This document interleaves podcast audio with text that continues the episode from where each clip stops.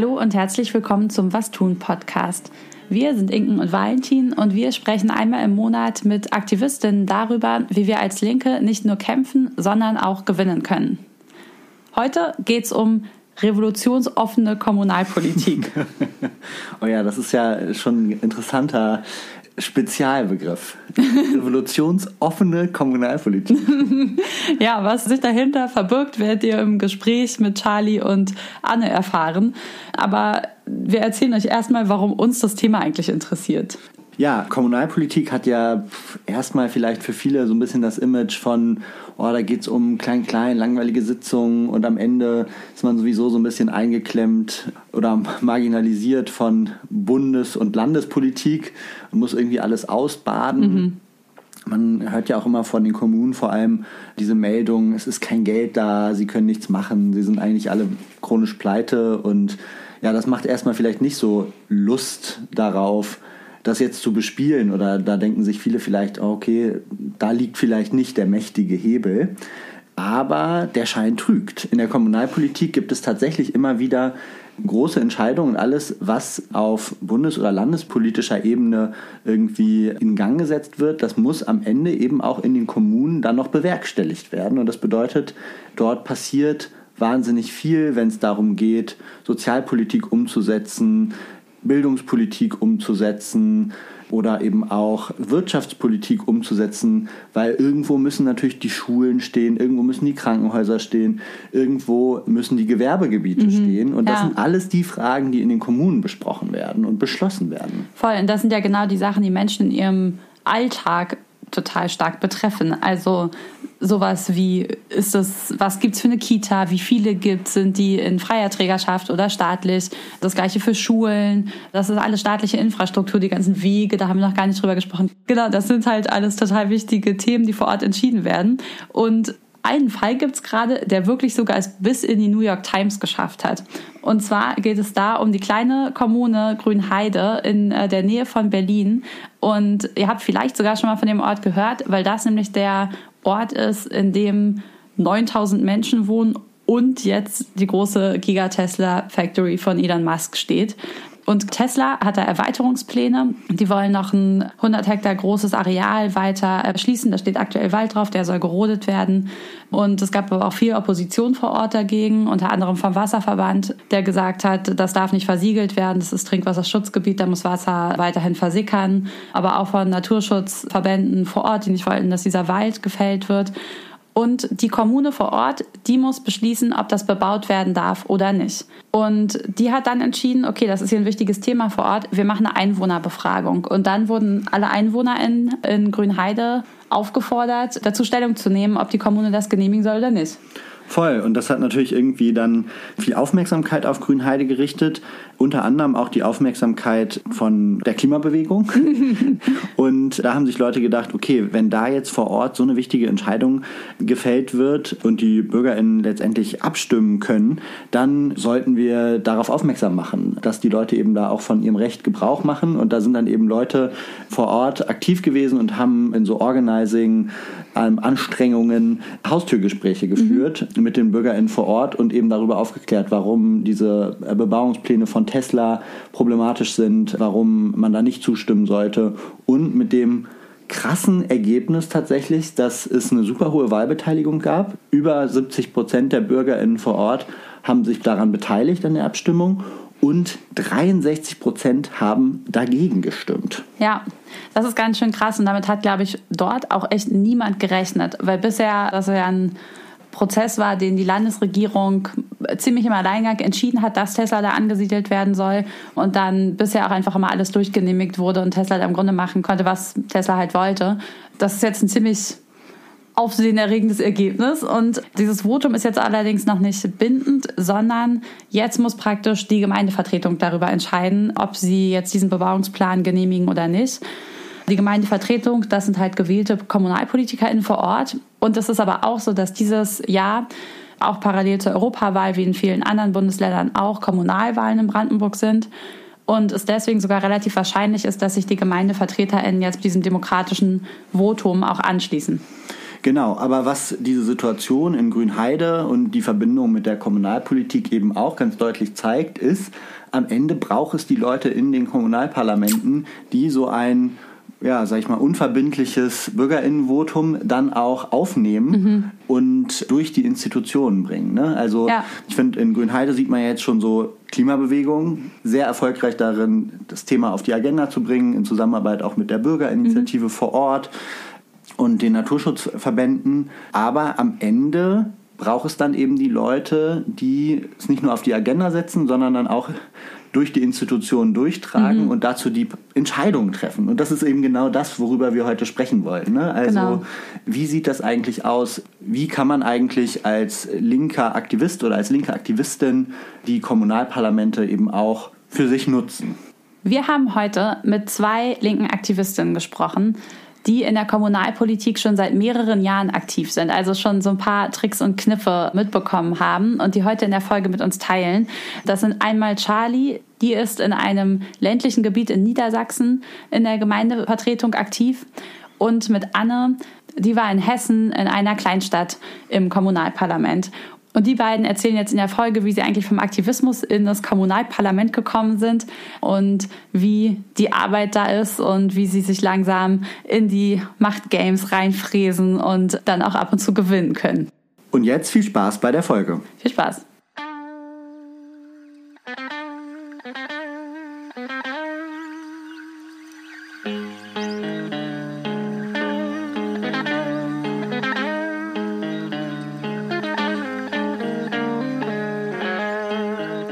Herzlich willkommen jetzt im Was tun Podcast, Anne und Charlie. Ich freue mich sehr, dass wir uns jetzt treffen und ja aus zwei verschiedenen Perspektiven aus Niedersachsen und aus Hessen, die ihr beide mitbringt, über Kommunalpolitik sprechen können. Stellt euch doch gerne erstmal vor, wer bist du denn und wie bist du überhaupt dazu gekommen, Kommunalpolitik zu machen? Ja, hallo und herzlichen Dank für die Einladung. Genau, ich bin Charlie, ich bin 30 Jahre alt und lebe seit fünf Jahren jetzt in der Gemeinde, in der ich auch Gemeinderätin bin. Ich bin hauptberuflich Landwirtin und seit bisschen über zwei Jahren jetzt hier in der Kommunalpolitik aktiv. Also ich komme ursprünglich aus der Klimagerechtigkeitsbewegung, war da viele Jahre politisch aktiv und sowohl in dem Bereich Migration als auch in dem Bereich Landwirtschaft war ich politisch aktiv. Und ich war vor vier Jahren bei so einem Treffen von eigentlich Klimagerechtigkeitsgruppen aus Europa, wo es so einen strategischen Ausblick geben sollte auf die nächsten Jahre. Und in dem Zuge haben wir eine Szenarioanalyse gemacht, wo wir geguckt haben, wie wird sich die politische Situation in den jeweiligen Ländern, aus denen wir kommen, in den nächsten Jahren entwickeln. Was dabei rauskam, war, dass alle prognostiziert haben, dass es bei ihnen entweder konservativ bleibt oder einen massiven Rechtsruck geben wird. Und dann war netterweise, das war in Katalonien, und es war eine Frau aus der Gegend da, die ihre Familiengeschichte erzählt hat und wie ihre Familie die spanische Revolution erlebt hat. Und die hat nochmal die Analyse mit uns geteilt, dass die spanische Revolution überhaupt möglich war, also es überhaupt so eine lange Zeit gab, wo linke und anarchistische Gruppen zentrale Teile des Staatssystems stellen und bespielen konnten, weil es da vorher so eine starke Gewerkschaftsbewegung gab und die Leute einfach wussten, wie Verwaltung funktioniert und wie Verwaltung von großen Strukturen funktioniert.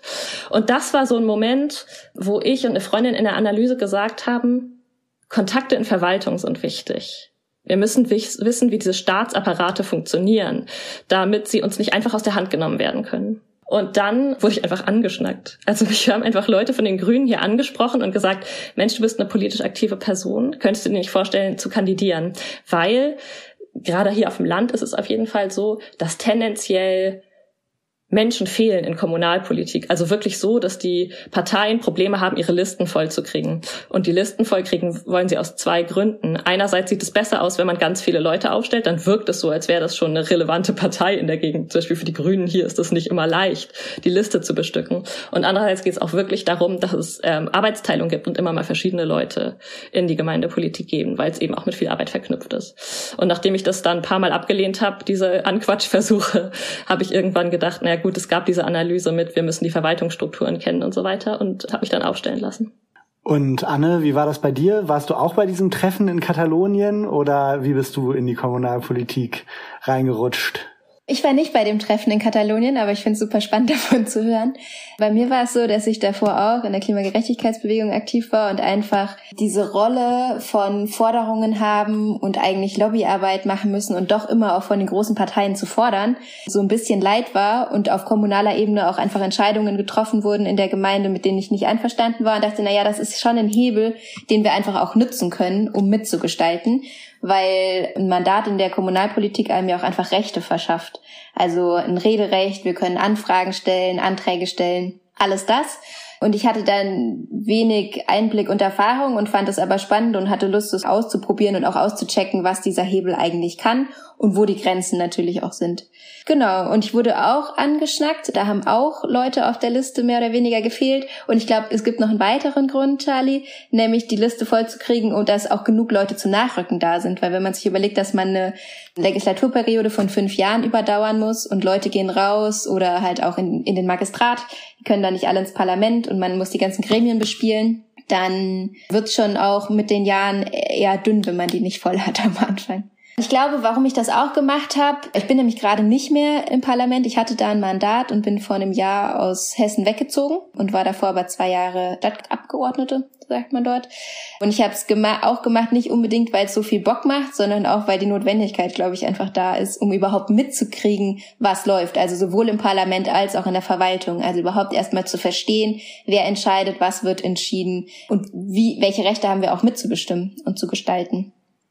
Das ist ja jetzt eigentlich schon die perfekte Überleitung, nochmal auch ein bisschen darüber zu sprechen, Anne. Du hast gesagt, du hast, warst auf der Suche nach guten Hebeln, um Sachen zu verändern und auch gerade vor Ort Sachen zu verändern. Was kann man denn da gewinnen auf kommunaler Ebene?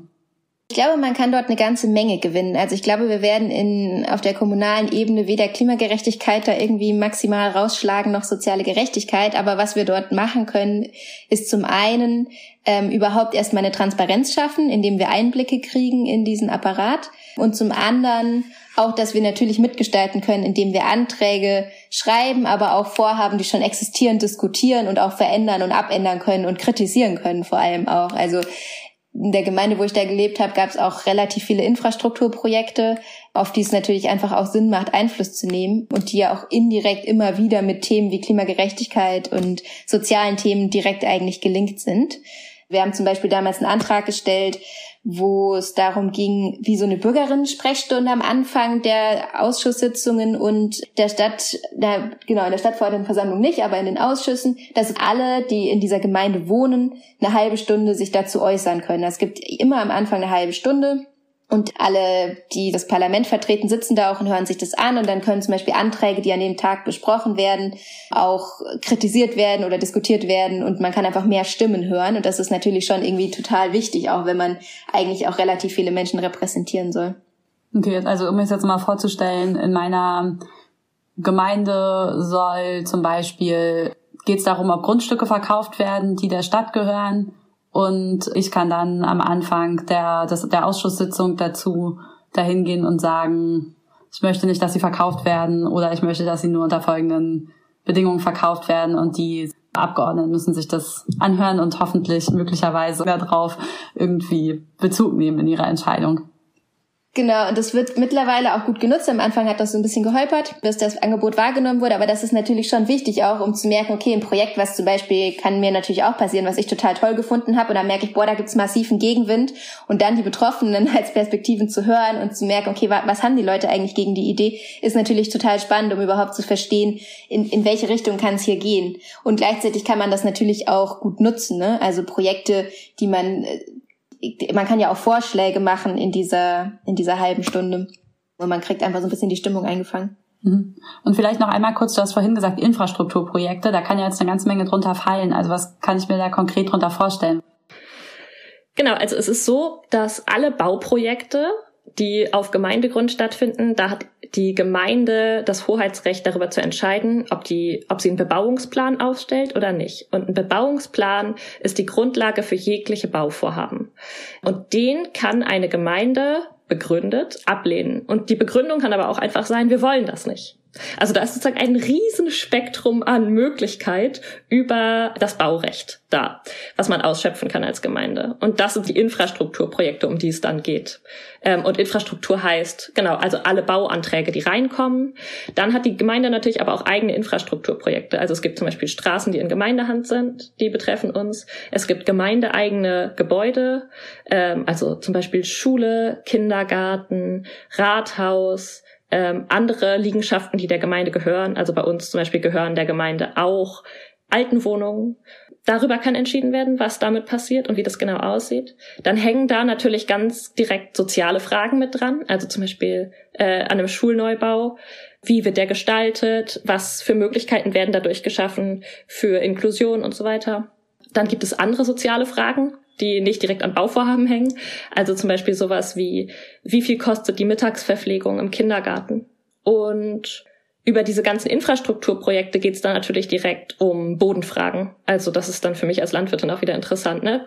Bauen wir ein Baugebiet auf eine landwirtschaftlich genutzte Fläche oder halt nicht? Entscheiden wir uns für Innenverdichtung.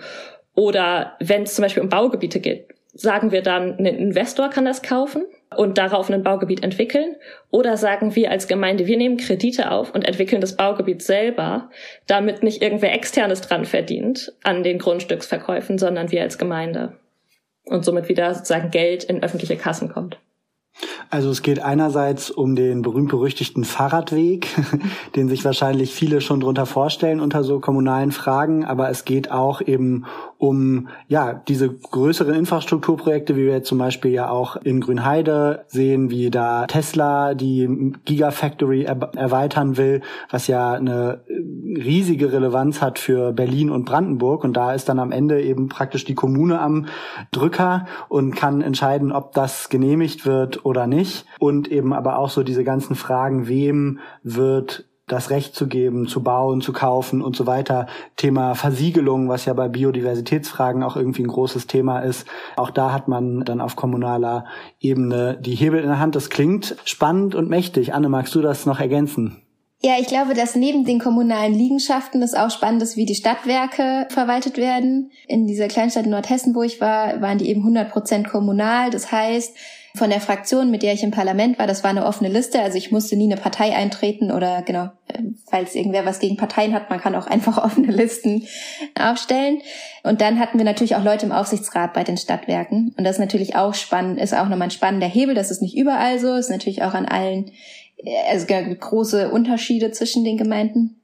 Ähm, oder auch den Bundesländern und zu dieser Sache, was ist, wenn die Liegenschaften zum Beispiel nicht kommunal sind, sondern auf Bundesebene, dann hat man trotzdem noch Hebel. Also zum Beispiel bei uns ging es darum, oder geht es immer noch, dass eine große neue Brücke gebaut werden soll. Das wäre praktisch eine Bundesstraße, die würde dazu führen, dass man äh, diese Kleinstadt komplett, naja, zersiedeln würde, weil die durch, direkt durch den Stadtkern gehen würde. Und es würde bedeuten, dass so mindestens 600 LKWs, glaube ich, pro Tag da durchdonnern würden. Und der Bund will das und das Land, die wollen das bauen. Und das Bauamt lehnt aber alle Vorschläge bisher ab. Das heißt, alle in dieser Gemeinde sind geschlossen gegen diese Brücke. Also alle wollen eine neue Brücke, weil die alte super marode ist. Keiner will aber diese Bundesstraße, die dazu führt, dass diese ganzen LKWs da durchdonnern. Das heißt, man ist so ein bisschen geschlossen dagegen und das Bauamt lehnt einfach jeden Vorschlag ab, der kommt. Ähm, das führt natürlich auch zu so einem gewissen Stillstand und es passiert, äh, genau, ist die Frage, was da am Ende bei rauskommt, weil die alte Brücke so marode ist, dass da auf jeden Fall Zeitdruck hinter ist. Aber man hat da schon auch noch Hebel, selbst wenn es Bundesangelegenheit ist. Ja, und wir haben jetzt ja gerade relativ viel so konkrete Projekte oder so sehr, sehr plastische Fragen aufgezählt, an denen dann in der Kommunalpolitik diskutiert wird oder wo Beschlüsse zugefasst werden. Aber was für mich eigentlich das Wichtigste ist in meinem kommunalpolitischen Engagement, wie man dann hier so sagt, also in meinem Kommunalaktivismus, ist, dass wir dafür sorgen können, dass es tatsächlich lebendige demokratische Strukturen gibt. Und zwar nicht nur über äh, Änderung der Geschäftsordnung, sondern auch über die Art und Weise, wie wir als gewählte Vertreterinnen dann über die Themen, um die es geht, auch außerhalb des Gemeinderats kommunizieren, Leute zu Ausschusssitzungen dazu holen, Informationen weitergeben, dass Leute überhaupt wissen, was passiert. Kommunalpolitik hat ja nicht nur jetzt für Leute, die irgendwie aus einem aktivistischen äh, Background kommen, eher so eine Anhaftung von was drögem und passiert halt nichts, sondern das ist schon auch die Stimmung hier auf den Dörfern ist. Alle haben das Gefühl, also im Gemeinderat, da ist sowieso nichts los. Ähm, und das ist ja total tragisch, weil es tatsächlich das meiner Meinung nach demokratischste Instrument ist, was es gibt in diesem Land. Also wenn es irgendwo Demokratie gibt, dann gibt sie eigentlich auf kommunaler Ebene, weil da Leute über Dinge entscheiden, von denen sie nachher selber betroffen sind. Und auch die Leute, die sie gewählt haben, geben ihnen richtig aufs Maul, wenn sie eine scheiß Entscheidung getroffen haben. Also weil du kennst dich halt, alle wissen, dass ich in diesem Gemeinderat bin. Spätestens seit ich da reingewählt wurde, kennt mich wirklich das ganze Dorf eigentlich. Ähm, und das heißt, ich bin ja ganz, ganz anders äh, rechenschaftsfähig auch für die Entscheidungen, die ich mitverantworte. Und habe aber auch die Möglichkeit, Leuten zu sagen, okay, komm, aber da geht's jetzt um diesen Bebauungsplan, das ist mega wichtig, ob sie da hinten in dem anderen Ort noch äh, 50 Grundstücke auf den Acker stellen oder nicht. Kommt mal alle zu der Sitzung und macht Druck. Und wir hatten neulich mal so eine Sitzung, da waren dann einfach Familien da, da waren Kinder abends um sechs irgendwie mit im Gemeinderat, da waren Hunde mit dabei und total alte Leute. Und es war so eine richtige Stimmung von lebendiger Demokratie und so aufgewühlte Plenumsatmosphäre quasi, wo auf einmal irgendwelche Bürgerinnen mitten in die Sitzung, wo sie überhaupt kein Rederecht haben, reinlabern und Prozessvorschläge machen, weil es einfach nicht voranging. Und das ist ja, da wird's spannend. Also wenn dann auf einmal die Leute merken, sie haben Einfluss und sie können mitentscheiden und so ein ganz anderes Verantwortungsgefühl kollektiv wieder entsteht. Und das finde ich ist das, was auch dann zu Fragen von Rechtsruck oder so super interessant ist. Ja, wenn die Leute rechts wählen, dann geht's ja um eine Suche nach einfachen Antworten oder nach einem starken Führer. Und auf kommunaler Ebene können sie eigentlich lernen, sie selber müssen sich engagieren. Man kann nicht auf irgendeinen starken Führer hoffen. Und man kann auch selber erfahren, wow, Zusammenhänge sind halt komplex. Und wenn ich gegen das hier bin, dann heißt es aber vielleicht auch, dass dadurch was anderes passieren muss, was ich auch nicht will. Und wie kommen wir denn dann zu, zu guten Entscheidungen für alle? Hi und sorry für die kurze Unterbrechung. Du hörst den Was tun Podcast und wir senden unsere Folgen einmal im Monat werbefrei und unabhängig für alle. Damit das in Zukunft auch so bleiben kann, bitten wir dich jetzt um deine Unterstützung. Über den Link in den Show Notes kannst du nämlich was tun und Dissens im Doppelpack unterstützen. Schon ab 3 Euro im Monat geht's los und es ist super unkompliziert, sich da anzumelden über Steady und du hilfst uns damit tatsächlich dass wir eben ja auch in Zukunft unabhängig, werbefrei und für alle unsere Folgen produzieren können. Und jetzt viel Spaß beim Weiterhören. Ja, Rechtsruck ist ja schon ein gutes Stichwort. Das ist ja ein Thema, was gerade ganz viele Leute beschäftigt. Ähm, so die hohen Umfragewerte der AfD einerseits, aber man sieht ja auch gerade bei den ganzen Anti-AfD-Protesten, wie viele Leute irgendwie auch was gegen den Rechtsruck tun möchten.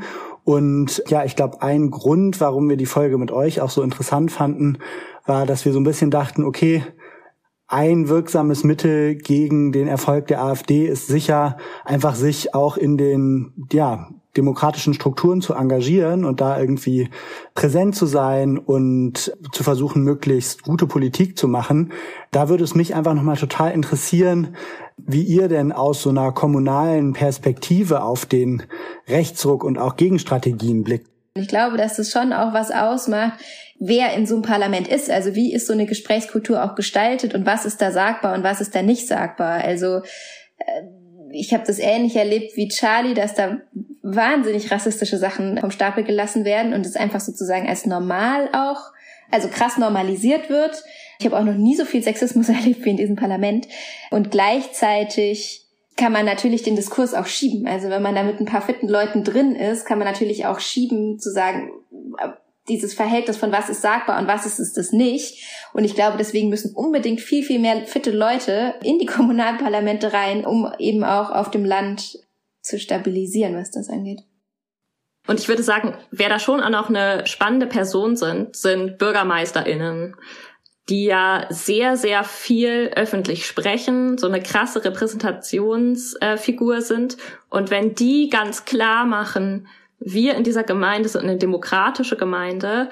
Wir sind eine Gemeinde, die potenziell erstmal bereit ist, Leute, die Asyl suchen, aufzunehmen und so weiter. Und wenn sie diese Punkte klar machen, dann kann man da auch eine gesellschaftliche Stimmung schaffen durchaus. Vor ein paar Jahren gab es ja auch diese, gab es ja auch Anschlag und äh, ganz viel so Drohserien gegen Bürgermeisterinnen.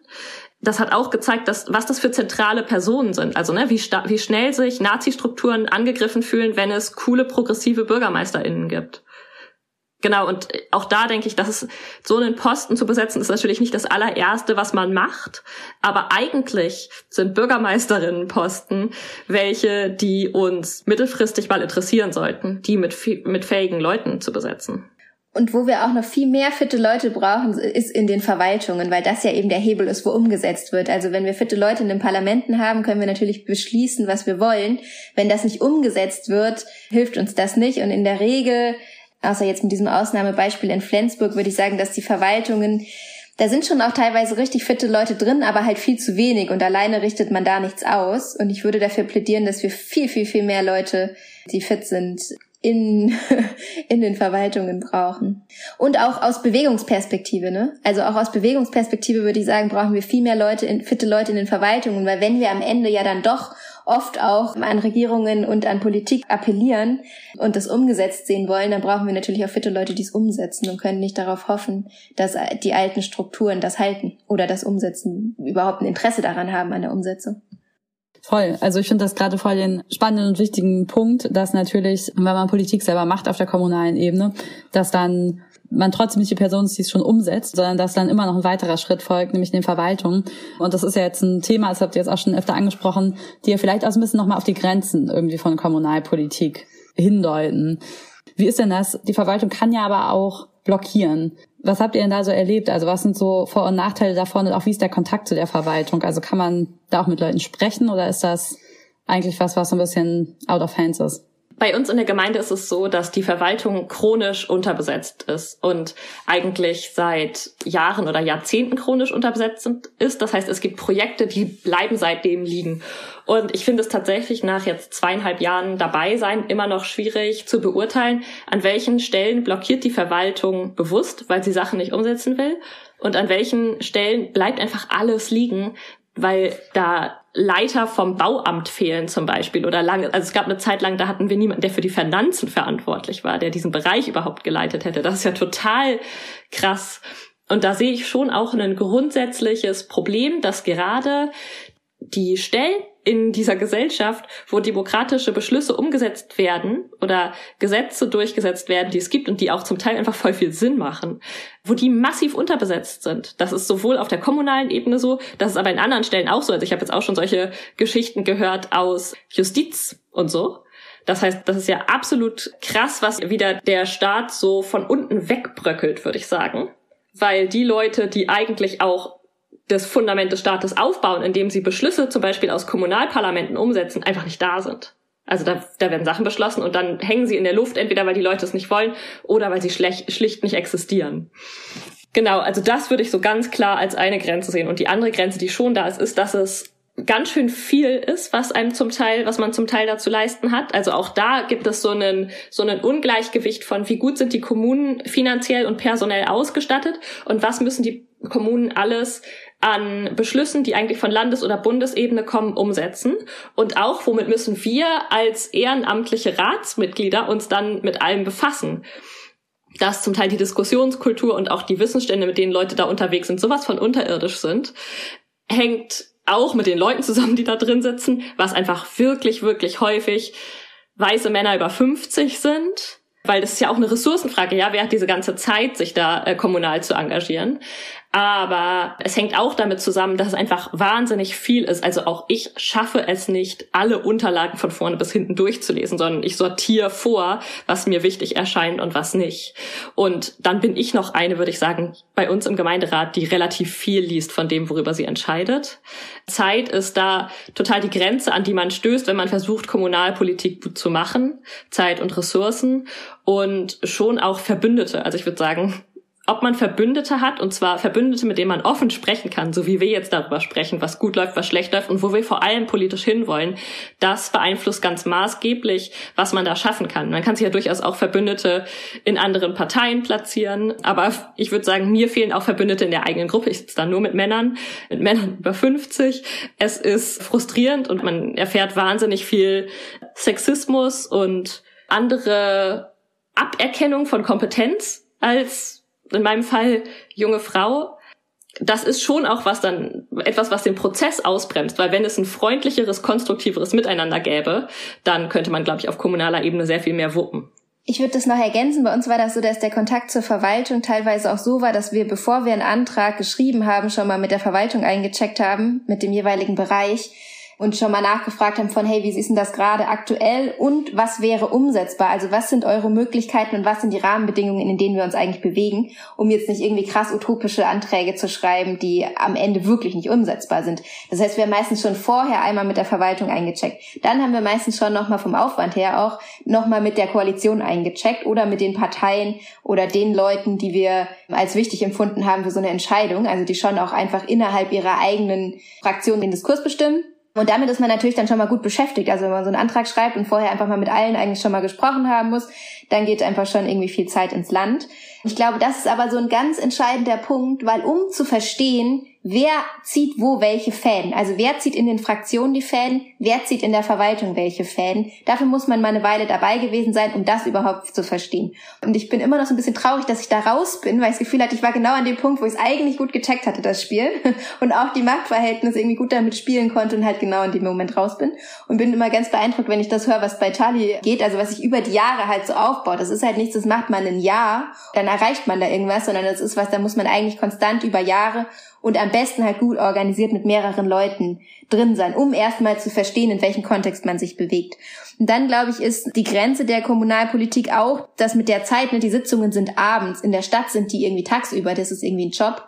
Und hier ist das nebenbei abends mit den Gremien und dem Ausschuss und tralalala. Und dann will man sich ja noch mit den Leuten vielleicht mal auseinandersetzen, die man eigentlich vertritt. Und dass ich glaube, was aber ganz viel Potenzial hat, was Charlie auch gesagt hat, mit den Verbündeten, sowohl die in anderen Parteien zu platzieren und sich zu suchen. Also zum Beispiel, ich habe immer versucht, mich mit den jüngeren Leuten zu connecten in den anderen Parteien, nochmal so über andere Ebenen. Das war irgendwie, finde ich, immer eine ganz schöne Strategie. Und gleichzeitig aber auch dieses Zusammenspiel von sozialen Bewegungen, Bürgerinitiativen und Leuten, die im Parlament sind, weil wir können innen drin natürlich viel mehr verändern, wenn wir in den entsprechenden Momenten Druck auf der Straße haben und gleichzeitig in die andere Richtung haben wir natürlich Zugang zu Unterlagen, wir kriegen mit, was passiert und Informationen, die wir natürlich auch rausspielen können. Also ich glaube, dass das Hand in Hand gehen muss, ist total wichtig. Und ich bin eigentlich auch immer so ein bisschen erschrocken, wie doll ich mich in linken Kreisen dafür rechtfertigen musste, in der Kommunalpolitik zu sein. Dann auch vor allem bei städtischen Leuten, aber auch auf dem Land viel. Und ich glaube, das müssen wir unbedingt ändern, diesen Rechtfertigungsdruck, weil man in der Kommunalpolitik ist. Das ist total irre. Und das viel eher einfach zu nutzen. Also es gibt auch zum Beispiel in Neu-Eichenberg, das ist eine super kleine Gemeinde, auch in Nordhessen.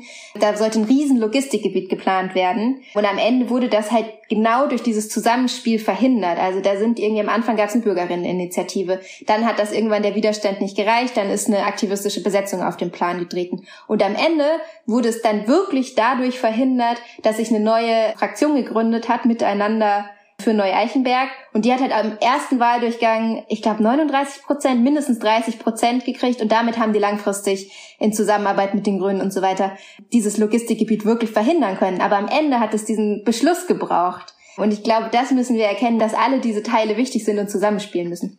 Das ist ja wirklich auch ein spannender Punkt, dass manchmal, das tritt jetzt nicht super oft auf, aber dass es manchmal schon diesen Fall gibt auf kommunaler Ebene, dass es dann ein Thema gibt, was so krass mobilisiert, weil das die gerade so wichtig ist für die Gemeinde, dass man wirklich auch mit neuen Listen oder mit ganz neuen Wahlbündnissen, ja, dass man einfach andere Möglichkeiten hat, auch mit Wahlgemeinschaften, als man das in anderen Bereichen der Politik hat.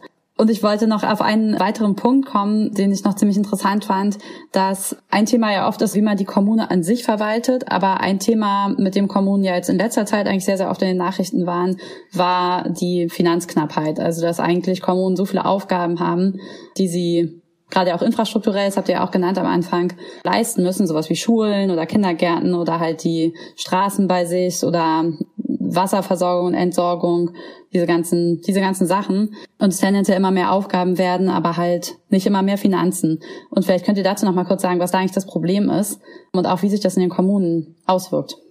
Also es ist so, dass es grundsätzlich eigentlich so ist, dass alle Beschlüsse, die von einer bestimmten Ebene gefasst werden, von dieser Ebene auch finanziert werden müssen in Deutschland. Sprich, wenn der Bund sagt, wir hätten gerne Ganztagsschulangebot, das ist jetzt gerade aktuell, in allen Grundschulen, dann muss der Bund eigentlich sagen, wenn er ein Gesetz erlässt, wie er das Ganze finanzieren will.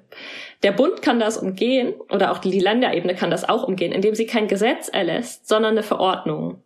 Und dann bleibt die dadurch entstehende Finanzlast bei den Kommunen hängen. Das ist gerade ein total akutes Problem, dass immer mehr Sachen als Verordnungen durchgebracht werden statt als Gesetz. Ich glaube, das hängt auch mit dem Bundesrat zusammen. Und dass dadurch finanzielle Verantwortung abgegeben wird an die Kommunen, die das aber eigentlich gar nicht stemmen können. Und dann ist es so, dass Kommunen, ich glaube schon seit den 90ern, quasi maximal sparen müssen. Es gab eine immer stärker ansteigende Verschuldung über die ganzen letzten Jahrzehnte. Und dann wurde sich irgendwann auf Bundesebene überlegt, es kann so nicht weitergehen. Wir müssen den Kommunen andere Rahmenbedingungen setzen, unter denen sie wirtschaften müssen. Das Ergebnis davon ist, dass Kommunen zum Beispiel eigentlich verpflichtet sind, bei gleichen Angeboten immer das günstigere zu nehmen, also Angeboten von gleicher Qualität, zum Beispiel für den Bau von einer Straße. Das heißt aber, dass sie dann auch die Firma bezahlen müssen, die zum Beispiel die schlechtesten Arbeitsbedingungen bietet, weil die Leute am schlechtesten bezahlt werden. Und man da nicht als Kommune freie Handhabe hat, weil einfach das Geld grundsätzlich nicht da ist. Die einzigen Einnahmen, die eine Kommune nämlich wirklich in relevanter Menge äh, hat, sind über Gewerbesteuer. Es gibt dann auch noch Grundsteuer und so ein paar andere Steuern, die irgendwie bei der Kommune landen. Und es gibt eine prozentuale Umverteilung von Steuergeldern, die auch über Einwohnerzahlen laufen. Deswegen gibt es ja zum Beispiel in Unistädten, dass man eigentlich angehalten wird, über sonst irgendwie Strafzahlungen oder keine Ahnung was, sich da auch vor Ort zu melden, weil sonst nämlich die Städte ganz viele Einwohnerinnen haben, die dann nicht gemeldet sind und dann bekommen sie auch die Steuern nicht, die sie bräuchten, um die Infrastruktur für die Einwohnerinnen bereitzustellen. Aber genau, die Haupteinnahmen sind eigentlich die Gewerbesteuern. Das führt auch dazu, dass dann so viel Flächenversiegelung gibt, weil immer alle Kommunen versuchen, noch irgendwo ein Gewerbegebiet aus dem Boden zu stampfen, in der Hoffnung, dass da irgendwie noch irgendein Tierfuttererzeuger sich ansiedelt oder so. Also so lauter, sinnloser Kram auch letztendlich darüber überhaupt erst Logistikhallen kriegt oder irgendwelche Fabriken oder sonst was, dass die Kommunen eben die Gewerbesteuereinnahmen von diesen Unternehmen brauchen. Finde ich voll interessant und es ist dann ja auch zwischen den Kommunen voll die Konkurrenz, wer man möchte halt Unternehmen ansiedeln, deswegen macht man vielleicht auch geringere Gewerbesteuersätze und es führt aber eigentlich, das ist so ein Race to the Bottom. Und nochmal eine kurze Unterbrechung. Du hörst das Gespräch über revolutionsoffene Kommunalpolitik im Was tun Podcast. Und wenn du in deiner Politgruppe, im Freundeskreis oder vielleicht auch in der Familie Leute hast, bei denen du denkst, ja, das Thema interessiert die doch eigentlich auch oder die sollten das unbedingt hören, dann schick ihnen doch einfach den Link zur Folge. Damit tust du vielleicht ihnen einen Gefallen, aber du hilfst auch uns als Podcast noch bekannter zu werden. Jetzt viel Spaß beim Weiterhören.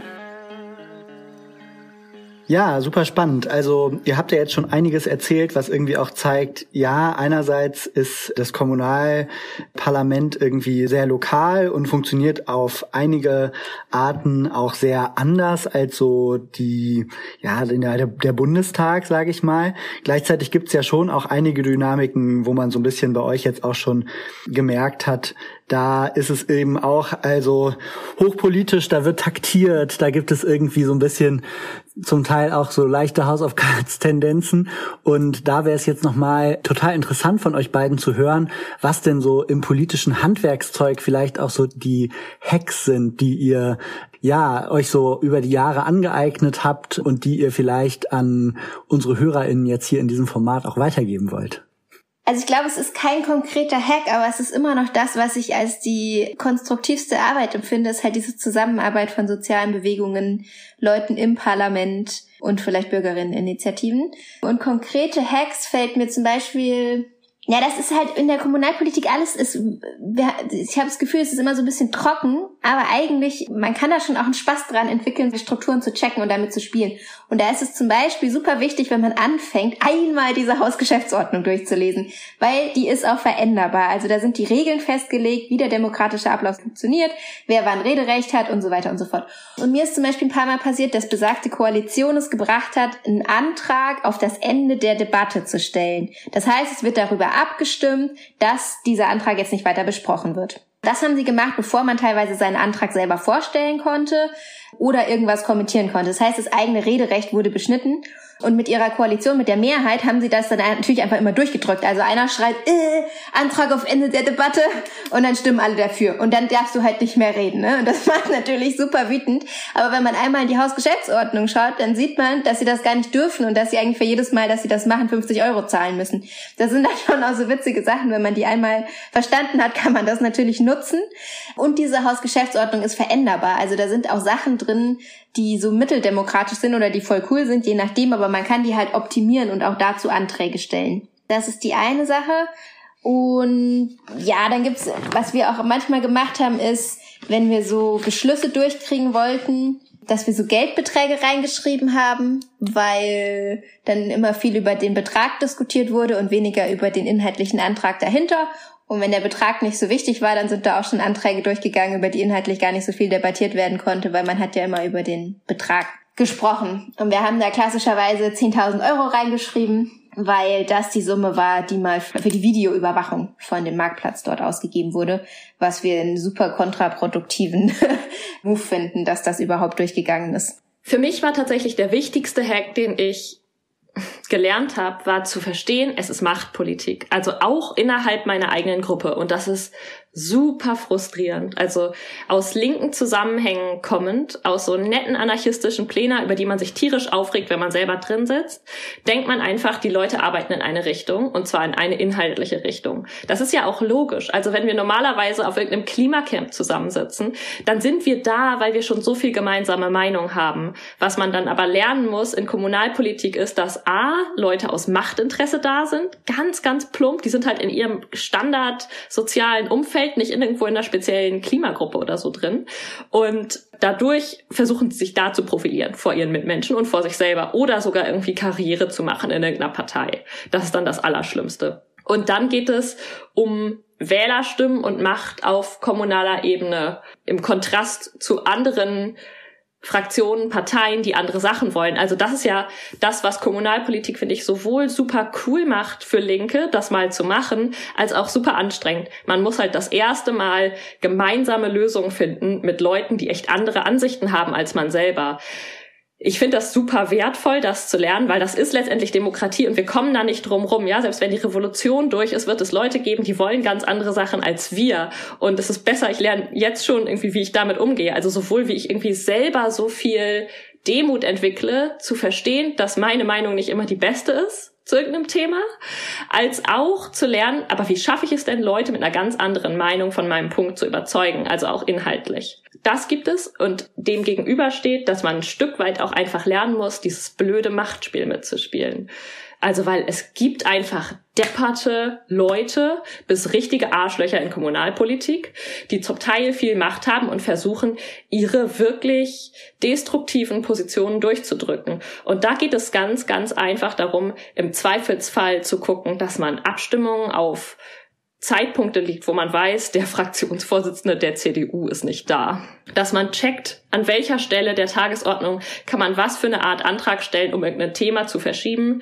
Das, was Anne vorhin gesagt hat, man sich vorher schon mal mit Leuten abspricht und abfragt in den verschiedenen anderen, bei den verschiedenen anderen Fraktionen im Gemeinderat oder Einzelpersonen, wie sie abstimmen werden oder versucht, sie mit Informationen zu beeinflussen und dass man wirklich dann im Zweifelsfall durchzählt und guckt, wer stimmt für was, wen muss ich noch rüberkriegen oder wo muss ich dafür sorgen, dass tatsächlich zum Beispiel alle Mitglieder von der SPD auch da sind oder alle Mitglieder aus der eigenen Gruppe am Start sind, damit man eine Chance hat, mit genug Stimmen mal die CDU, in unserem Fall ist es immer die stärkste Kraft, auszuboten. Und auch da, ne, wie ist dieses, das ist, das ist super dirty auf eine Art, aber es ist halt so dieses, das Feingefühl dazu entwickeln, wen wickel ich wie um den Finger und wer hält mich vielleicht einfach für zu naiv, um diese Abstimmung jetzt entscheiden zu können? Und dann auf der anderen Seite aber genau, halt voll den Machtmove zu machen und eine Abstimmung irgendwie im richtigen Moment durchzudrücken. Oder das ist auf jeden Fall auch ein krasses Defizit. Also Kommunalpolitik wirkt immer super dröge, weil die meisten Leute nicht großes Interesse an einem wirklichen Thema haben, sondern halt aus Machtgründen da sind. Mit Macht lässt sich aber keine coole Rede schwingen. Also so, mein Move ist halt total häufig, wenn ich merke, hier geht gerade irgendwie nicht mehr so viel, wir kommen nicht weiter in der Abstimmung, dann halte ich halt einfach eine dramatische Rede. Vor allem, wenn Publikum da ist, kommt das super gut. Und dann fängt das Publikum an zu applaudieren und alle sind so, Mist, die denken irgendwie, Charlie hat recht. Das heißt, wir können jetzt nicht einfach nur ihre Meinung als naiv abtun, sondern sie hat hier gerade Applaus aus dem Publikum gekriegt. Und das passiert den anderen Parteien nicht. Und das heißt, da muss man einfach gucken, was sind meine spezifischen Fähigkeiten, die ich nutzen kann, um möglichst viel Unterstützung auf meine Seite zu kriegen und so die Diskussion zu verändern. Und man kann sich natürlich auch Publikum organisieren, indem man das vorher vielleicht über Kanäle schickt und verbreitet. Plus, das heizt natürlich auch so ein bisschen die demokratische Instanz an, weil in dem Moment, wo wir Publikum organisieren, haben konservativere Parteien natürlich auch das Bedürfnis, ihre Leute da reinzukriegen und zack, boom, ist halt der Saal voll. Und dann ist, genau, würde ich sagen, wird es viel transparenter, was da gesagt wird. Ich würde sagen, es wird viel, naja, die Gesprächskultur verbessert sich, desto mehr Publikum da ist. Und die Beteiligung steigt natürlich auch, wenn es mal was gibt, wo man sich konkret beteiligen kann, weil Leute überhaupt mitkriegen, dass man sich beteiligen kann und auch an welchen Stellen. Wir haben ja letztes Mal mit Litzer darüber gesprochen, dass jetzt gerade viele Leute in die Linkspartei eintreten. Und da muss ich jetzt gerade daran denken, dass das ja vielleicht auch viele Leute sind, die sich irgendwie kommunal engagieren. Wie ist es denn, wenn die Linkspartei ist jetzt in den allermeisten Kommunen halt nicht, also auch eher Opposition oder nicht die regierende Kraft? Gibt's was, was ihr den Leuten irgendwie noch konkret mitgeben würdet? Vielleicht gehe ich einfach einmal kurz auf die Linksparteifrage ein, weil ich finde die eigentlich super spannend. Ich finde, das ist eigentlich, das ist ein richtig zentraler Hack, ist zu überlegen, wie, mit was für einer Liste, was für einer Gruppe oder Partei gehe ich in eine Wahl, wenn ich mich entscheide, in die Kommunalpolitik zu gehen. Also, weil ich wäre persönlich total gerne mit, also ich wäre bereit, irgendwie den Linken beizutreten und über die Linke da reingewählt zu werden. Aber für mich war es eine strategische Entscheidung, mich von den Grünen aufstellen zu lassen, weil in Westdeutschland die Linke einfach keine Credibility hat. Der hängt total dieses DDR-Ding an und deswegen haben die allermeisten Leute, die auf dem Land wählen gehen hier, totale Hemmung, die Linke zu wählen. Und ich glaube, das wäre sogar so, wenn es für sie eine bekannte Person wäre, die für die Linke antritt. Das würde sozusagen eher mich als Person diskreditieren, mich jetzt von denen aufstellen zu lassen. Und da würde ich immer denken, man kann mal lieber gucken, in was für einer Partei hat man die Möglichkeit, an dem Ort, an dem man ist, was zu verändern. Und ich finde es total wichtig und gut, wenn Leute gerade die Linke aufbauen und da reingehen. Aber man sollte sich eben bewusst sein, was dieser Partei schon an Geschichte anhaftet. Also sowohl der Linken als auch jeder anderen Partei. Bei uns zum Beispiel wäre es ein leichtes, einfach mal so die SPD zu übernehmen. Böse gesagt weil da nicht besonders viel geht. Die SPD ist hier eigentlich nur eine Partei für den Sportverein und stellt Anträge, die irgendwie die Ausstattung mit Flutlichtern des Bolzplatzes da hinter der Bahn oder sowas betrifft. Aber mehr Inhaltliches kommt da eigentlich nicht. Und man könnte einfach so würde ich behaupten, in diese Partei reingehen. Und wenn man das mit zwei, drei, vier fähigen Leuten hat, dann hat man auf einmal halt für all diese Leute Sitze, weil die SPD ohnehin gewählt wird. Also sowas kann man total ausnutzen, dass da nicht nur, nicht nur Menschen gewählt werden, sondern auch Parteien. Das finde ich voll einen spannenden Punkt, weil das, also ich musste gerade dran denken, dass ich ein, in meiner Heimatstadt, da wurde über viele Jahre lang immer die CDU auch stärkste Kraft. Und ich weiß von Leuten, die dann auch entschieden haben, obwohl die gar nicht jetzt so konservativ sind oder auch parteipolitisch denen gar nicht so nahe stehen, dass sie auf jeden Fall in die CDU oder SPD-Fraktion gehen, einfach weil das die Fraktionen waren, bei denen klar war, die regieren und wenn man was machen will und was entscheiden will, dann über die halt. Das finde ich auch nochmal einen spannenden ähm, strategischen Punkt in dieser Entscheidung, halt sich wirklich darüber Gedanken zu machen, wo man eigentlich die Chance hat, einen Unterschied zu machen. Und ich glaube, das Aufteilen auf verschiedene Fraktionen macht auch aus dem Grund Sinn, weil man natürlich in diesen Fraktionssitzungen auch da ist. Also das hatten wir vorhin mit dieser ganzen Gremienarbeit und so nicht gesagt, aber natürlich treffen sich die Fraktionen auch unter sich und sprechen sich ab. Und desto mehr man da auch den Diskurs schieben kann, desto mehr progressive Politik kann man natürlich erstmal durchkriegen. Und ich glaube, dass es da aber auch total wichtig ist zu sagen, dass man natürlich ja auch ehrliche Beziehungen zu den Leuten aufbaut. Also das ist eine Komplexität, die man dann auch aushalten muss, zu sagen, okay, man geht irgendwie wirklich auch darauf ein und versucht die Perspektiven der anderen einzunehmen, ohne dabei eigentlich seinen eigenen Standpunkt zu verlassen, aber trotzdem mit der Offenheit, sich auch überzeugen zu lassen. Also ich hatte auch Situationen, wo mich ein CDUler einfach super konstruktiv überzeugt hat und ich mir dachte, ja, hast du einen Punkt. Und gleichzeitig macht es das natürlich genau auch komplex zu sagen, okay, man läuft auch Gefahr, die eigene Position zu verlassen. Man hat aber auch die Chance, andere Leute zu überzeugen. Und ich glaube, diese Offenheit, sich auch überzeugen zu lassen und in den wirklichen Austausch zu gehen, ist total wichtig. Und diese ehrlichen Beziehungen lassen sich natürlich umso, ich meine, mit manchen Leuten macht es keinen Sinn, eine ehrliche Beziehung aufzubauen. Da braucht man irgendwie, ich hatte auch Leute, da habe ich gesagt, mit dir rede ich nicht, ciao. Das ging, das war so unter aller Kanone eine, also knallharte Grenze und fertig. Aber mit ganz vielen Leuten hat man natürlich eine Beziehung. Und ich glaube, dass das, desto mehr Fraktionen man hat, wo man das nutzen kann, desto besser ist es. Oder in die man hineinwirken kann, so vielleicht besser. Ja, und auch in Ergänzung dazu nochmal, also zu diesem Ding von, ich lasse mich auch von anderen überzeugen. Das hat einen total hohen Wert, das zu tun, aber es ist genau dieses, so ein, es ist einfach eine, eine Gratwanderung, die ganze Zeit Kommunalpolitik zwischen, ich gehe auch mit mit anderen, ich lasse mich auch überzeugen, ich gehe in ehrliche Beziehungen, ich mache aber trotzdem strategische Politik. Und für mich ist zum Beispiel immer wieder wichtig, mich daran zu erinnern, mit was für Werten bin ich eigentlich hier und was für Entscheidungen muss ich dementsprechend fällen? Weil ich könnte mich die ganze Zeit von Finanz- und von Sachzwängen zu irgendwelchen Entscheidungen hinreißen lassen, die ich gar nicht so sinnvoll finde, weil ich sie dann im Rahmen der Kommune denke, naja gut, aber wir brauchen das Geld ja zum Beispiel. Und da muss ich mich dran, dann, dann dran erinnern, nein, ich will aber nicht, dass dieses und jenes Unternehmen sich jetzt hier bei uns im Gewerbegebiet ansiedelt. Und dann muss ich dagegen stimmen.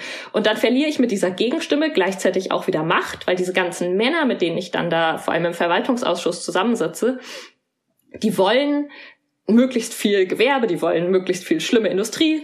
Und wenn ich immer ideologisch dagegen halte, dann halten die mich halt für immer für so eine naive Truller.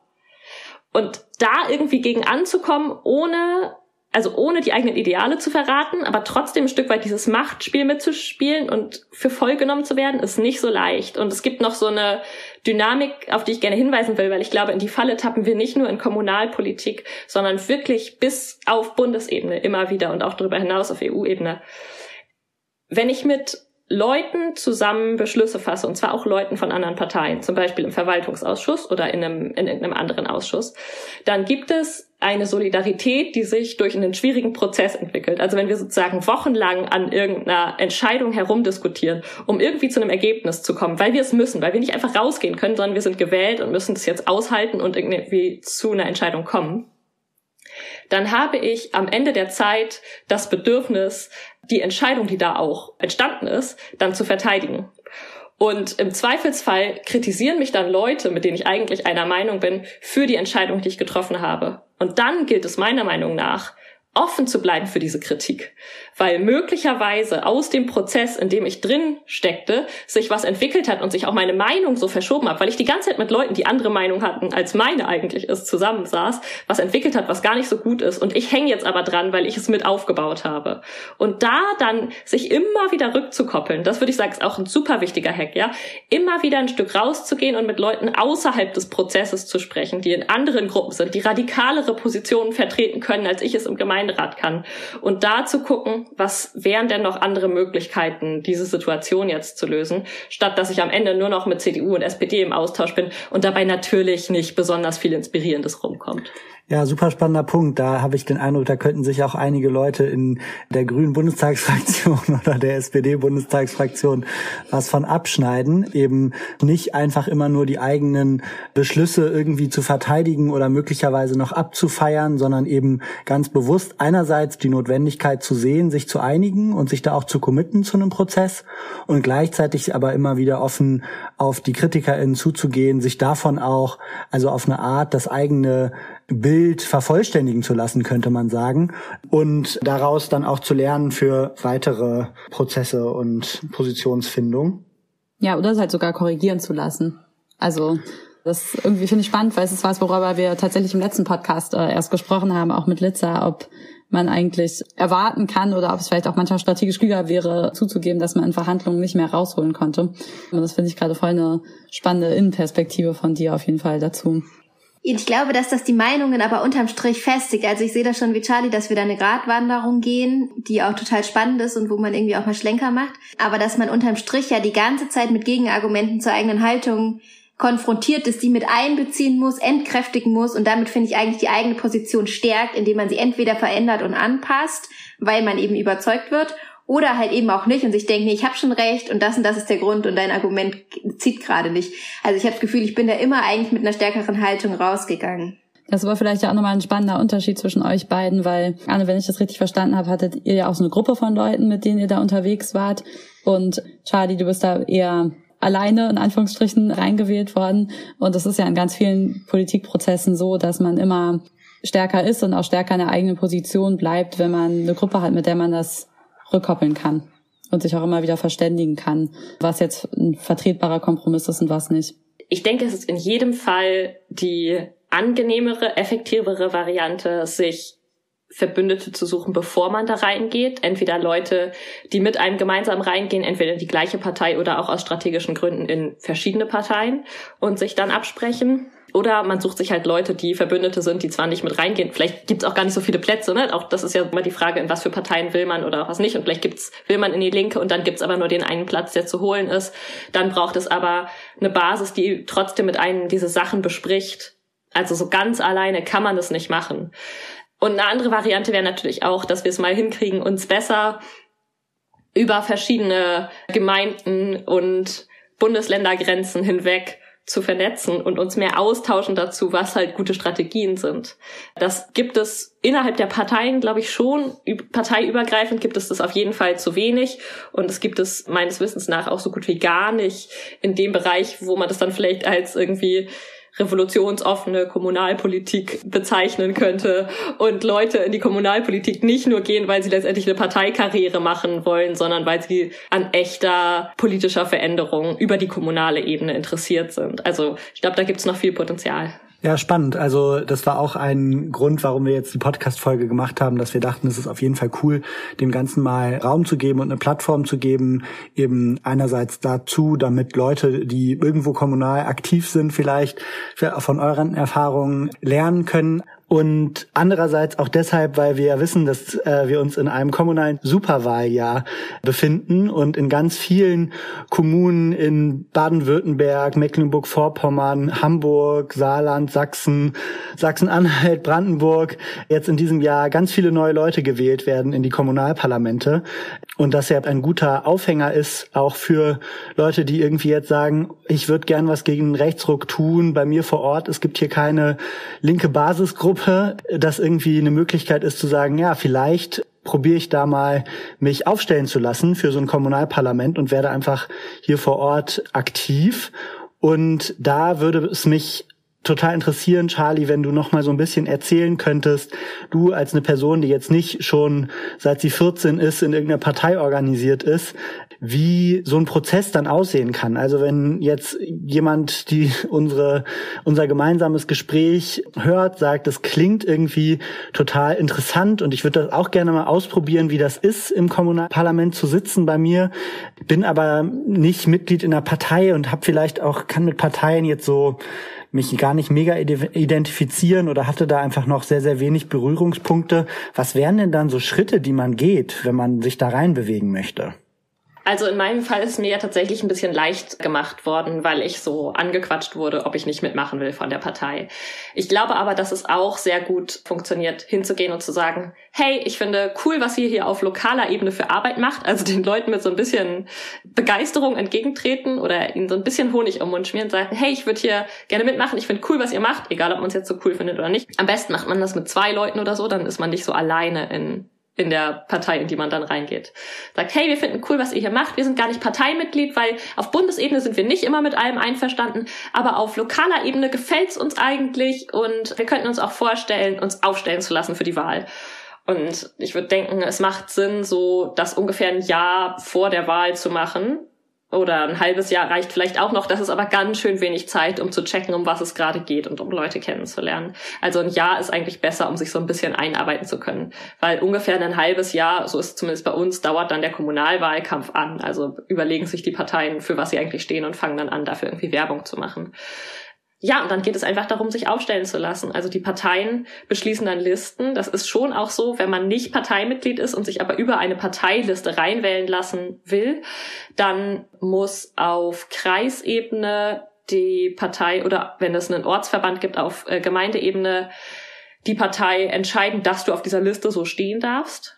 Das sollte aber im Normalfall kein Problem sein. Das findet ihr dann auch raus, wie gut diese Partei organisiert ist, wie umkämpft das ist. Also ich kann mir vorstellen, dass es in Hamburg sicherlich schwieriger ist, das irgendwo zu machen, als in Niedersachsen irgendwo auf dem Land. Ein Versuch ist es auf jeden Fall wert, wenn man da Interesse dran hat. Und wenn man dann merkt, man kommt mit dieser Partei nicht so zusammen, dann kann man immer noch versuchen, entweder zu einer anderen zu gehen oder eben sich mit Leuten zusammenzuschließen und sich als Liste aufzustellen.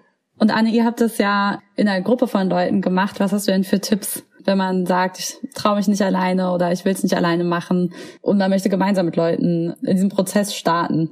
Was kannst du ja dann noch als Best Practices mitgeben? Ich glaube, es gibt verschiedene Sachen. Das eine ist, wenn man zum Beispiel über mehrere Parteien reingeht oder Fraktionen, dass man natürlich in den Sitzungen Rollen aufteilen kann. Also man kann sagen, hey, okay, ich bin die Person, die den Antrag erstmal sachlich vorstellt. Da gibt es vielleicht eine Person, die irgendwie ein bisschen polarisiert und dann gibt es eine Person, die es vielleicht wieder konstruktiv einfängt. Und zum anderen müssen ja nicht alle Leute, die in der Kommunalpolitik aktiv werden wollen, wirklich ein Mandat haben. Also bei uns war das zum Beispiel so, dass wir das am Anfang abgesprochen hatten, dass sich eigentlich wenige Leute vorstellen konnten, wirklich fünf Jahre reinzugehen. Das ist natürlich eine lange Zeit. Und zum Beispiel, ich habe gesagt, boah, ich bin noch so zwei, drei Jahre da, ich muss, äh, die Zeit würde ich machen. Und eine andere Person hat gesagt, boah, ich habe gerade ein Kind bekommen, in zwei, drei Jahren wäre ich dann wieder irgendwie am Start. Wir hatten uns da so ein bisschen abgesprochen. Ich glaube, da ist ganz wichtig dann, wenn man selber einfach eine Liste startet, darüber zu kommunizieren. Und da war es so, dass wir auch Leute hatten, die gesagt haben, boah, wir haben voll Bock, das zu unterstützen, aber wir können uns nicht selber vorstellen, direkt ins Parlament zu gehen oder ein Mandat zu übernehmen. Und die Arbeit, die die im Hintergrund machen, ist natürlich total wertvoll. Also die machen zum einen so Buchhaltungssachen, protokollieren aber auch die Ausschüsse teilweise mit und versuchen so Sachen zu koordinieren, dass sich irgendwie die Fraktion überhaupt trifft und Sachen bespricht und irgendwie ein Austausch stattfindet. Und diese ganze Unterstützung aus dem Hintergrund erfordert ja nicht unbedingt, dass man direkt ein Mandat hat, sondern ich glaube, vielleicht ist es also ich meine, es macht natürlich Sinn, so viele Mandate es geht abzuräumen. Aber gleichzeitig gibt es da natürlich genug zu tun. Also ich würde, wir haben auch Leute, was wir immer gemacht haben, ist auch zu sagen, wenn es zum Beispiel irgendwie außerparlamentarisch irgendwie Bewegung gab oder eine Initiative, zu sagen, hey, schreibt einen Antrag und wir bringen ihn für euch ein. Also auch da einfach den Schulterschluss zu suchen und zu sagen, okay, vielleicht müssen und wollen ja gar nicht alle in so einem Parlament und ich glaube, es ist auch total gut, dass das nicht, also dass es auch den Druck auf der Straße gibt und dass es auch außerparlamentarische Initiativen gibt, aber halt diesen, diese Zusammenarbeit zu machen. Und da kann man sich, glaube ich, immer einbringen, auch wenn zum Beispiel gerade keine Kommunalwahl irgendwo ansteht, zu sagen, hey, welche fitten Leute sind denn da drin und wie können wir die unterstützen und vor allem, wie können wir deren Hebel nutzen, weil ich würde sagen, wir haben unseren eigenen Hebel nie maximal ausnutzen können, einfach schon aus Kapazitätsgründen. Das sind jetzt ganz konkrete Werkzeuge, die die Hörerinnen und Hörer hier an die Hand bekommen. Ich bedanke mich ganz sehr bei euch für das Gespräch und eure ganzen Einsichten. Vielen, vielen Dank, dass ihr bei uns in den Podcast gekommen seid. Ja, danke auch von mir. Danke für die Einladung. Ja, vielen Dank.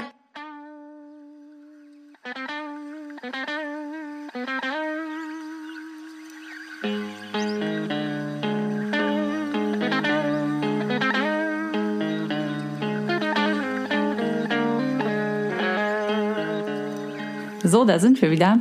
Valentin, was bleibt denn nach dem Gespräch jetzt so bei dir hängen? Wir haben ja echt über viele verschiedene Sachen gesprochen, die in der Kommunalpolitik irgendwie wichtig sind. Mhm. Also ich glaube, für mich ist so die große Klammer des Gesprächs einfach so, ich habe auch das Gefühl, dass das so das Anliegen von den beiden sehr stark war, irgendwie dieser, dieser Grund, Skepsis oder Ablehnung in linken Kreisen gegenüber so Parlamentarismus oder Engagement in Institutionen irgendwie sowas entgegenzusetzen und zu sagen, so Leute, wir brauchen das und die Kämpfe, die wir führen, müssen wir am Ende eben auch immer im Rahmen dieser Institutionen führen.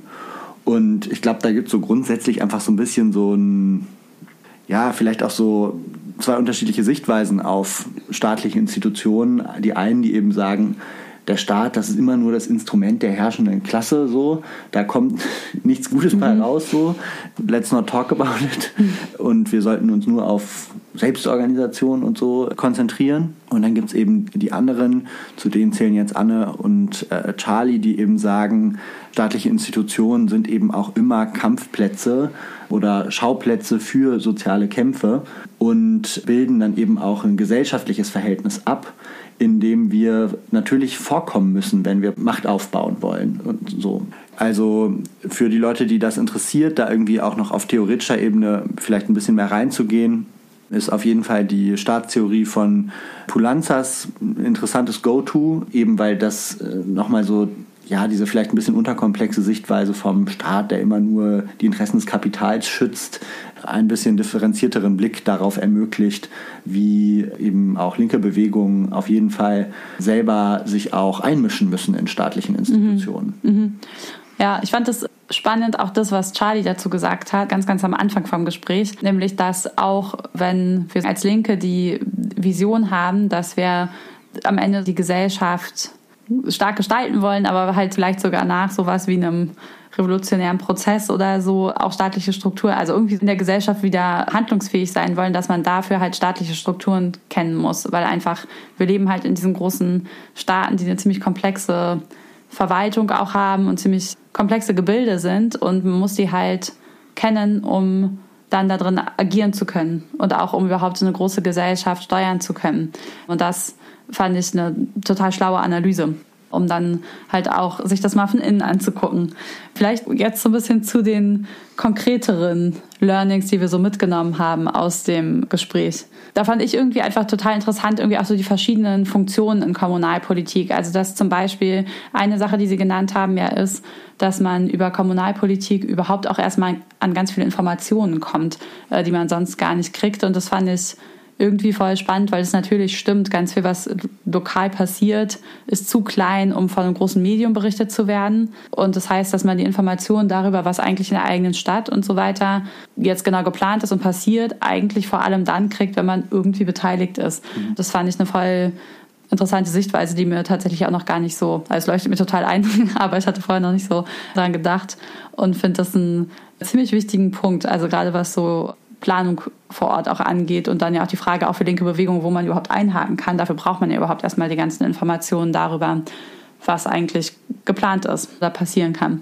Da kann es dann ja wirklich um viel gehen, von so Infrastruktur über Gebäude, über ganz große Industrieansiedlungen, wie wir jetzt mit Grünheide auch gesehen haben. Aber wie Charlie auch erzählt hat, dass es dann immer wieder auch darum geht, so wird das Industriegebiet erweitert oder nicht, dass da ganz viele konkrete Fragen ja auch gerade so im Degrowth-Bereich oder so einfach auch lokal entschieden werden und man da auch viel kommunalen Spielraum hat, wie man das machen möchte oder nicht. Stimme ich dir voll zu. Ich glaube, was ich auch noch interessant fand, war zu sehen, okay, es gibt auch sehr viele unterschiedliche Möglichkeiten, sich da einzubringen. Also Charlie ist ja reingegangen, ohne selbst irgendwie Parteimitglied mhm. zu sein bei den Grünen. So, das ist möglich, wenn man da irgendwie den Kontakt aufnimmt, dass man da eben auch aufgestellt wird, eben weil die auch auf der Suche sind nach guten Leuten. Dann hatten die beiden ja auch gesagt, wenn man selber jetzt nicht ein Mandat übernehmen will, dann kann man auch supporten, Leuten, die man eben gut findet, anbieten, sie zu unterstützen in ihrer mhm. parlamentarischen Arbeit und da von außen mithelfen. Das ist mhm. vielleicht auch einfach ein guter Einstieg für viele, die sich dafür interessieren, aber erstmal so ein bisschen reinkommen wollen. Und dann fand ich auch noch ganz interessant, bei Anne, die haben ja eine unabhängige Liste tatsächlich gestartet. Das heißt also völlig ohne Partei mhm. auf kommunaler Ebene relativ niedrigschwellig eine eigene Struktur letztendlich geschaffen, mhm. in der sie mit da reingegangen mhm. sind. Und das fand ich irgendwie auch cool, nochmal so zu sehen, ja, Parlament, aber das muss nicht unbedingt Partei heißen und welche unterschiedlichen Abstufungen gibt es dann da drin irgendwie von so unabhängiger Liste zu offener Listenplatz und ne, also da gibt es irgendwie oder einfach in, einer unterstützenden, in einem unterstützenden Umkreis mithelfen, dass da, dass man da viele unterschiedliche Sachen einfach machen kann. Ja, voll, voll. Das finde ich auch nochmal cool, weil das ja auch nochmal an die Frage oder an den Punkt anknüpft, den die beiden gemacht haben, dass es eigentlich total viel Sinn ergibt, das mit Verbündeten oder mit Freundinnen oder Genossinnen zusammenzumachen. Also dass man auch immer wieder Menschen hat, die vielleicht selber kein Mandat haben, mit dem man sich rückkoppeln kann und die aber vielleicht einen auch unterstützen, weil die auch erzählt haben, wie viele Unterlagen das eigentlich sind und dass eigentlich eine Grenze, die sie einfach haben in ihrem Handeln, da wirklich auch Zeit ist und zeitliche Kapazitäten, sich überall so rein zu informieren, dass sie dann eine gute Entscheidung treffen können. Ja. Und dass das natürlich total viel Sinn ergibt, irgendwie das dann mit anderen Leuten zusammen zu machen. Vielleicht ist es ein guter Punkt, um auch nochmal über die Hacks zu sprechen, die Sie uns mhm. ja so ein bisschen über das Gespräch verstreut gegeben haben. Also ganz konkrete Ansätze, wie mhm. man da auch so Spielarten, mhm. wie man sich da durchsetzen kann. Was waren da so die, die dir besonders im Gedächtnis geblieben sind? Also ich fand erstmal voll spannend, dass äh, Anne erzählt hat, dass sie bei ihren Anträgen zum Beispiel immer vorher die Verwaltung einmal konsultiert haben, um sicherzugehen, dass das, was sie sich ja überlegt haben, auch irgendwie machbar ist. Mhm. Das fand ich so einen sehr guten so Arbeitshack. Ja, dann fand ich irgendwie auch interessant diesen Punkt, dass man halt Leute mobilisieren kann. Also weil ich kenne das aus Kommunalpolitik sonst auch oft eher so, dass die Leute dann da halt sitzen und irgendwas entscheiden. Und das aber gerade, wenn man aus der Bewegung kommt und vielleicht auch vor Ort ganz gut vernetzt ist, dass man dann wirklich auch zu diesen Sitzungen Leute mobilisieren kann und dann so schon so halt demokratische Momente entstehen, in denen irgendwie auch die, das, die versammelte Bürgerinnenschaft im Raum irgendwie einen Unterschied macht für die Entscheidung. Das fand ich klang total interessant. Mhm. Ja, das fand ich auch irgendwie einen interessanten Punkt, dass es ja dann auch einfach darum geht, diese demokratischen Institutionen, die wir eigentlich auch einfach haben, zu beleben mit ja. Demokratie. Ne? Ja. Also nicht einfach zu sagen, wir haben jetzt die repräsentative Demokratie und da sind die Leute gewählt und das, so, das mhm. war's, sondern eben zu sagen, so wie du sagst, ne? wie schafft man diese demokratischen Momente, in denen mhm. man das eben beleben kann auch in Grünheide ist das ja geschehen. Ne? Ja, also voll. Äh, wie schafft man das, dass die Leute sehen, hier, ich kann hier was machen und mhm. das sind meine VertreterInnen und ich kann auch in die Sitzung gehen mhm. und ne, diese ganzen Sachen. Ja, ja, voll. Ich glaube, das kann irgendwie auch gerade auf so einer lokalen Ebene irgendwie auch so ein bisschen dieser Politikverdrossenheit entgegenwirken, weil Menschen dann halt das Gefühl haben, sie sind wirklich beteiligt und mhm. nicht nur irgendwie Politik ist so ein Schauspiel oder es ist eigentlich auch egal, was sie wählen, weil am Ende mhm. entscheiden sowieso andere und so, sondern halt konkret in Verbindung zu stehen mit den Entscheidungen, die vor Ort getroffen werden. Richtig bitter wäre es natürlich jetzt im Fall von Grünheide, wenn es so laufen würde, dass mhm. die Leute da eben in der Mehrheit dann ihre Stimme abgegeben haben, sich irgendwie so ein bisschen diesen demokratischen Momenten öffnen und dann am Ende möglicherweise es einfach trotzdem durchgedrückt wird. Und dann ist halt richtig, dann ist der Abfuck groß, ne? Ja, auf jeden Fall. Voll. Also das ist, das also liegt einfach bei den Politiker in der Landesregierung, auch den Gemeindevertretung, der Gemeindevertretung da jetzt vor Ort irgendwie, wie sie damit umgehen. Aber das kann natürlich jetzt kann passieren bei einem nicht-bindenden Votum, ja. Aber zurück nochmal zu den Hacks. Weitere Hacks. Genau, also ich fand auch noch ganz interessant bei den Hacks, dass sie ja gesagt haben, dass auch eine Strategie sein kann, über unterschiedliche progressive Parteien zum mhm. Beispiel mhm. reinzugehen, um einfach nochmal anders verdrahtet zu sein, auch über Parteigrenzen hinweg und dass man aber auch, selbst wenn man das nicht macht, man einfach nochmal gucken kann, was für Verbindungsmöglichkeiten gibt es auch über Parteigrenzen in diesen Parlamenten. Zum Beispiel, dass man sagt, hier, ich, man vernetzt sich mit den anderen Leuten, die auch jung sind, wenn man selber mhm. jung ist. Oder mit anderen Frauen, wenn man eine Frau ist. Oder, na gut, mit anderen Männern, wenn man ein Mann ist, würde ich jetzt vielleicht wieder nicht so, ich zähle vielleicht nicht zu den emanzipatorischen Strategien, aber ähm, naja, ich fand das irgendwie einfach so Spaß beiseite, einfach so ein ganz interessanten ähm, Punkt, da eben auch nochmal zu gucken, wie kann man, was für Allianzen kann man da auch so ganz konkret auf so einer ja. Ebene schmieden. Ja, auf jeden Fall. Und das ist ja auch irgendwie das Interessante dann, dass doch auch einfach viel wieder über persönliche Beziehungen läuft. Das mhm. haben die ja auch beide nochmal erzählt und sehr stark gemacht. Und ich glaube, das ist letztendlich auf jeder Politikebene so dass es natürlich einen Einfluss hat, mit wem man sich gut versteht und mit wem nicht. Mhm. Auch darauf, was für Politik man zusammen machen kann oder nicht. Aber ja, das auch hier nochmal so klar zu reflektieren und so anzusprechen, das fand ich auch echt interessant und gut, wenn man, wenn man sich das so klar vor Augen führt, mhm. damit er auch einfach anders umgehen kann. Mhm. Interessant fand ich auch so ein bisschen diese ja, taktischen Kniffe. Also Sie haben ja zum Beispiel gesagt, dass Sie, wenn Sie Anträge eingebracht mhm. haben, mhm. oft so diese generische Summe von 10.000 Euro reingeschrieben haben, was dann oft zur Folge hatte, dass dann in der Debatte eigentlich vor allem über die Zahl geredet mhm. wurde und nicht mehr über den Vorschlag an sich. Äh, das fand ich zum Beispiel auch einen total coolen Kniff. Ja, auf jeden Fall. Also sehr klug. Und das ist einfach ja auch, ist ja oft so. Man kann ja selber auch ein bisschen den Schauplatz der Debatte verlagern, je nachdem, wie man Sachen formuliert oder wie man die reinschreibt oder was man noch alles reinschreibt. Und da dann eher mit 10.000 zu starten und zu gucken, was dann dabei rauskommt, fand ich auch sehr gut. Ich meine, die meisten der Strategien laufen sich dann auch irgendwann ein bisschen tot, weil die Leute es natürlich auch irgendwann merken. Aber erstmal ein voll guter ähm, Ansatz. Mhm. Ja, eine Sache, die ich noch interessant fand, die eigentlich auch basic ist, aber trotzdem mal gut sich vor Augen zu führen, ist natürlich das, was die beiden gesagt haben, die Geschäftsordnung kennen. Also es ist das, was uns vielleicht so aus aktivistischen Zusammenhängen nicht so liegt oder nicht so Leute, äh, vertraut Parteien, ist. Alle Leute, die in Parteien aktiv sind, wissen aber, worum es geht. das ist halt einfach, so wie in einem Verein halt die Satzung. Es gibt halt einfach rechtliche Regelwerke, nach denen gespielt wird irgendwie und nach denen diese Sitzungen ablaufen müssen und dass es natürlich gut ist, wenn man die kennt und dadurch ja auch weiß, was die eigenen Rechte sind. Mhm. Das hat Anja halt auch beschrieben, mit dem, dass sie dann irgendwann festgestellt hat, ah, die dürfen ihnen gar nicht praktisch das Rederecht entziehen zu ihren eigenen Anträgen, nur weil sie es hinten auf die Tagesordnung setzen. Mhm. Und man dann, genau, halt sich die eigenen Rechte auch wieder verschaffen kann. Und zuletzt, das hängt ja damit auch so ein bisschen zusammen, finde ich, gibt es nochmal auch diesen Punkt, den Charlie gemacht hat, dass man halt auch so ein bisschen lernt, mit Zeit strategisch umzugehen. Also zum Beispiel zu gucken, dass man bestimmte Anträge halt auf einen Zeitpunkt setzt, wo man weiß, dass der CDU-Fraktionsvorsitzende nicht da ist oder so. Also dass man halt, genau, also es müssen auch dieses Zusammenspiel aus Beziehung, Geschäftsordnung, Zeit, dass man einfach guckt, wann was abgestimmt wird und wann man die größten Chancen hat, dass es durchgeht. Ja, und da halt nicht immer nur auf der inhaltlichen Ebene guckt, die natürlich total wichtig ist, sondern auch auf der taktischen. Ja.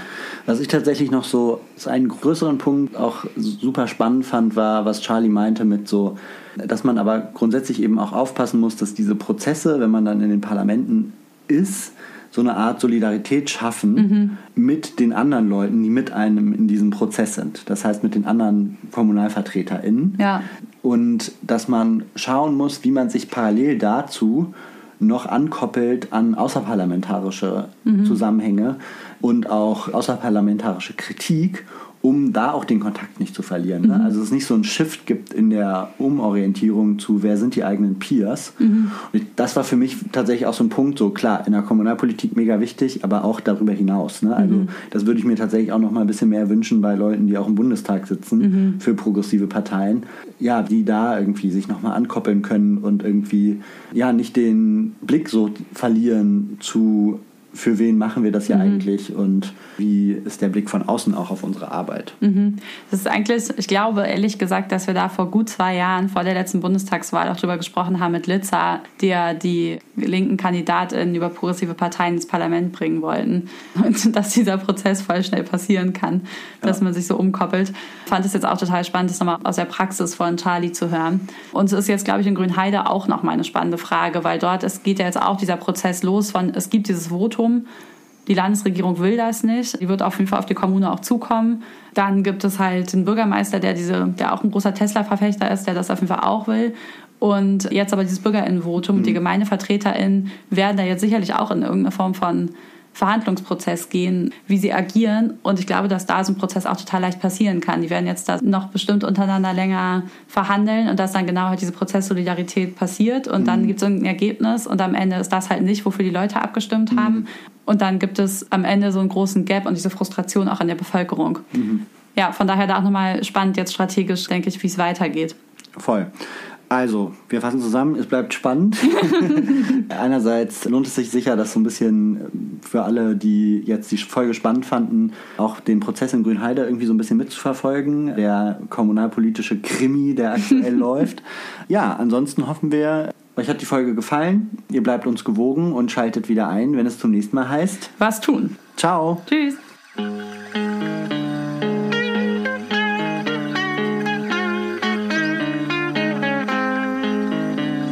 Das war der Was tun Podcast. Konzept und Redaktion Valentin Isen und Inken Bermann.